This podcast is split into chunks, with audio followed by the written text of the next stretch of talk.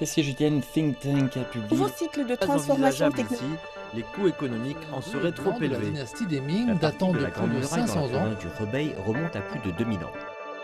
Cette semaine en Chine. Cette semaine en Chine. Suivre l'actualité chinoise de la semaine avec Bamboo Studio. Le boycott diplomatique des JO d'hiver de Beijing dont parlait Washington n'aura finalement pas lieu. De source du ministère chinois des Affaires étrangères, la délégation américaine comprendrait un grand nombre de responsables gouvernementaux, certains travaillant au département d'État et que beaucoup d'entre eux détiennent des passeports diplomatiques ou de service. Ils ont tous obtenu le visa chinois. La tension persiste pourtant entre les deux pays. La Chine a repoussé jeudi un destroyer américain après euh, qu'il avait pénétré dans les eaux territoriales entourant les îles Shisha en mer de Chine méridionale. L'armée chinoise considère le geste du navire américain comme une grave provocation. Les flux de voyageurs dans les gares et aérogares de Chine augmentent à l'approche de la fête du printemps, le nouvel an traditionnel chinois qui sera célébré cette année le 1er février. Et pour la seule journée du lundi 17, 5,24 millions de voyages en train ont été enregistrés dans tout le pays. Un pic de voyage qui pose de grands défis aux autorités sanitaires et celles de transport sur fond de l'apparition de nouveaux cas de Covid-19. 11 cas de contamination locale ont été signalés euh, du 15 au 20 février à Beijing, dont 3 cas liés au variant Omicron. Et le variant Omicron euh, qui aurait été transmis par des courriers internationaux selon les enquêtes des autorités sanitaires pékinoises. À quelques jours de l'ouverture des JO d'hiver, les mesures de contrôle sont resserrées dans la capitale chinoise. Un test PCR négatif est désormais nécessaire pour venir à Beijing et à partir du samedi 22, tous les arrivants doivent refaire le test dans les 72 heures à compter de leur arrivée. La Chine a abaissé le taux de prêt de référence dans le but de soutenir la croissance. Le taux préférentiel de prêt euh, LPR à un an s'est établi à 3,7% jeudi contre 3,8% le mois précédent selon le Centre national de financement interbancaire. Et le LPR a plus de 5 ans sur lequel de nombreux prêteurs basent leur taux hypothécaire a été abaissé de 5 points de base à 4,6%.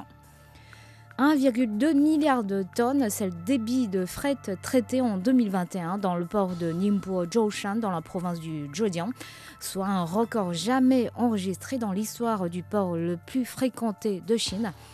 Et le port détient en effet le record de dépit de fret le plus élevé au monde depuis 13 années consécutives. Les livraisons de téléphones portables 5G en Chine ont bondi de 63,5% en glissement annuel pour atteindre 266 millions d'unités en 2021. Et ce volume représente 76% du total des livraisons de téléphones portables. La baisse des prix des téléphones a contribué au boom euh, de la popularité de la 5G. Le prix de l'appareil 5G est passé sous la barre des 1000 yuan, soit environ euh, 157 dollars.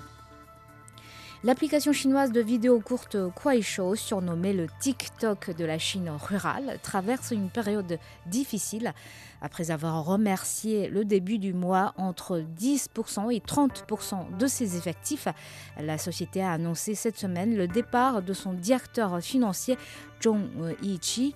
Sur fond de lutte antitrust en Chine, cette baisse des effectifs pourrait être expliquée par les recrutements massifs en 2019 et la contre-performance de l'entreprise en 2021. Le groupe français EDF a ouvert sa première station d'échange de batteries pour les voitures particulières en Chine construite conjointement avec CF Energy, fournisseur chinois d'énergie intégrée. La station a été mise en service à Zhuhai, dans la province du Guangdong, dans le sud de la Chine. La station utilise les dernières technologies de cinquième génération et est compatible avec la plupart des modèles de taxis et de véhicules de transport avec chauffeur. Un changement de batterie prend moins de 2 minutes et sa capacité de service quotidienne est de 600 véhicules. Airbus prévoit d'établir un centre de transition pour avions dans la ville de Chengdu, dans le sud-ouest de la Chine, pour gérer tout le cycle de vie des avions, y compris le démantèlement et le recyclage. Il s'agit du premier projet de recyclage d'avions en dehors de l'Europe dans lequel Airbus a investi directement avec un investissement total de moins 945 millions de dollars. L'installation devrait être mise en service d'ici septembre 2023 et aura une capacité de stockage de 125 avions. En 2021, 24 villes chinoises ont vu leur PIB dépasser les 1000 milliards de yuan, soit environ 140 milliards d'euros.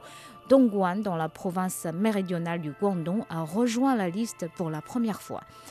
Il y a 50 ans, Dongguan était un comté agricole peu peuplé tout près de Hong Kong. Après la mise en œuvre de la réforme et de l'ouverture en 1978, la ville a connu un essor économique, devenant un centre manufacturier mondial. Et en 2021, Beijing est devenue la première ville chinoise au PIB de plus de 4 000 milliards de yuan, soit 560 milliards euh, d'euros. Tiré par les Jeux olympiques d'hiver de Beijing, euh, le marché chinois des sports d'hiver représente une opportunité pour les marques euh, étrangères. Une dizaine de marques mondiales de sports d'hiver ont ouvert euh, leur pop-up store au centre commercial haut de gamme WF central de Beijing. La marque allemande des vêtements de ski Bogner prévoit d'ouvrir 80 magasins dans les 5 ans à venir en Chine. La marque américaine d'équipement de hockey sur glace True euh, préfère, quant à elle, euh, être proche du terrain en ouvrant une boutique à guichet unique dans une salle de hockey sur glace à Beijing. Euh, selon un plan national des sports d'hiver, ce marché pourrait atteindre 130, 137 milliards d'euros d'ici 2025. Le mot de la semaine. Manghe Manghe, littéralement une boîte aveugle. En français, on parle de boîte surprise qui est devenue depuis ces derniers temps une mode chez les jeunes chinois. La tendance vient du Japon où il est de tradition pendant les premiers jours de l'année d'acheter des sacs à surprise, les Fukupukuro. Vous ne savez pas ce qu'il y a dedans, mais vous avez la garantie que les produits ont une valeur supérieure à ce que vous dépensez. Le concept de manque n'est pas pareil. Chez Pop Mart, le leader local du secteur, les boîtes contiennent des figurines et des jouets qui peuvent se vendre à des prix excessifs. Des jeunes peuvent dépenser des sommes importantes dans l'attente d'obtenir une série complète de figurines raison pour laquelle le régulateur du marché de Shanghai a récemment décidé de mettre un plafond de 27 euros à peu près au prix unitaire de ces boîtes, histoire de mettre un peu d'ordre dans ce marché de niche et merci d'avoir écouté Bamboo Studio.